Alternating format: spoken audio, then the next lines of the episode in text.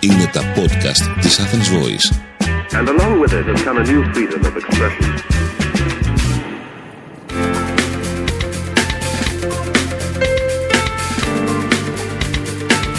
marketingconsultant.gr. Μάρκετινγκ για μικρές ή μεσαίες επιχειρήσεις και ελεύθερους επαγγελματίες. Ο σύμβουλος Μάρκετινγκ Θέμης 41 σας προτείνει ιδέες και λύσεις για να αναπτύξετε έξυπνα την επιχείρησή σας. Καλή σας ακρόαση. Γεια χαρά σε όλους. Είμαι ο σύμβουλος Marketing Θέμης 41 και σε αυτό το podcast της στήλης Business and Marketing Tips της Athens Voice θα σας μιλήσω για τη φράση «Ο χρόνος είναι χρήμα». Κυριολεκτικά όμως. Τις προάλλες διάβασα ένα απόσπασμα από το πολύ διορατικό για την εποχή του βιβλίου του Αντώνιου Πισάνου με τίτλο «Μπορείς» και θέλω να το μοιραστώ μαζί σας. Ένας άνθρωπος λοιπόν, λέει στο βιβλίο, στάθηκε αρκετή ώρα μπροστά από το βιβλιοπωλείο του Βενιαμίν Φραγκλίν. Τέλος, αποφάσισε να μπει μέσα και ρώτησε τον υπάλληλο: «Πόσο στοιχίζει αυτό το βιβλίο?» $1, απάντησε ο υπάλληλος. $1? Δεν μπορείτε να μου κάνετε καλή τιμή?» είπε ο πελάτης. «Η τιμή του είναι $1, απάντησε ο πολιτής. Ο άνθρωπος έριξε μια ματιά στα βιβλία και ρώτησε: «Πού είναι ο Φραγκλίνος? Θα ήθελα να τον δω». Σε λίγη ώρα εμφανίστηκε μπροστά του ο Φραγκλίνος. «Ποια είναι η χαμηλότερη τιμή που μπορείτε να μου κάνετε για αυτό το βιβλίο?» είπε ο πελάτης. Και ο Φραγκλίνος απάντησε: $1.25. «Αλλά ο υπάλληλός σας μου είπε $1 πριν από μόλις 1 λεπτό», είπε ο πελάτης. Και απάντησε ο Φραγκλίνος: «Είναι αλήθεια και ήταν προτιμότερο να πληρωθεί $1 παρά να αφήσω τη δουλειά μου». Ο πελάτης, ξαφνιασμένος, θέλησε να συνεχίσει τη συζήτηση. «Καλά, πείτε μου τώρα και την τελευταία τιμή». $1,5. «Μα καλά, πριν από λίγο μου είπατε $1.25, είπε ο πελάτης. «Μάλιστα», είπε ο Φραγκλίνος. «Προτιμούσα να δίνετε $1.25 παρά να έχανα εδώ τόση πολύτιμη ώρα». Ο πελάτης, χωρίς να ξαναμιλήσει, πλήρωσε και έφυγε, παίρνοντας ταυτόχρονα ένα μάθημα για την αξία του χρόνου. Ένα από τα πιο σημαντικά και συνηθισμένα σφάλματα του επιχειρηματία και του ελεύθερου επαγγελματία είναι ο λανθασμένος υπολογισμός της αξίας του χρόνου του. Πολλές φορές, πιεσμένος και από την ελληνική πραγματικότητα που απαιτεί πολλές παραπάνω ώρες στη δουλειά, χάνουμε την αίσθηση του χρόνου μας. Το πρώτο αρνητικό είναι η υποτίμηση της αξίας του χρόνου. Αν εργάζεστε 16 ώρες την ημέρα και στο τέλος της ημέρας το όφελός σας είναι το ίδιο με κάποιον που εργάζεται τις μισές ώρες και παίρνει το 1/10 του ρίσκου, κάνετε κάτι λάθος. Εκτιμήστε, σαν τον Φραγκλίνο, σωστά την αξία του χρόνου σας.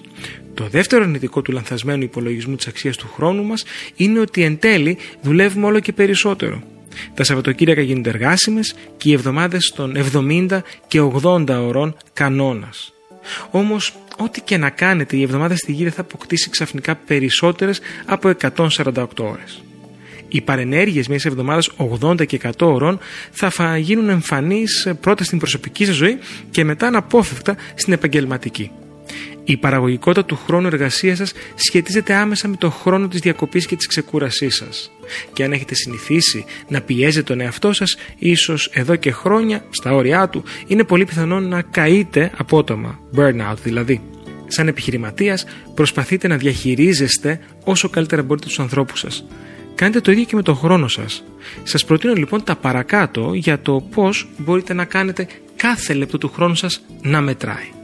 Πρώτον, κάντε outsourcing, εξωτερικές αναθέσεις, για χρονοβόρα tasks ή δράσεις που δεν κατέχετε πλήρως και δεν έχετε εξειδίκευση. Δεύτερον, αναθέστε σε πιο ειδικούς από εσάς έργα που ή που λατρώνε τον χρόνο σας, χωρίς να το καταλαβαίνετε, όπως για παράδειγμα η ενασχόληση με το social media της επιχείρησής σας, με στόχο αυτά να γίνουν μια επιτυχημένη κοινότητα χρηστών και υποστηρικτών της επιχείρησης, community δηλαδή.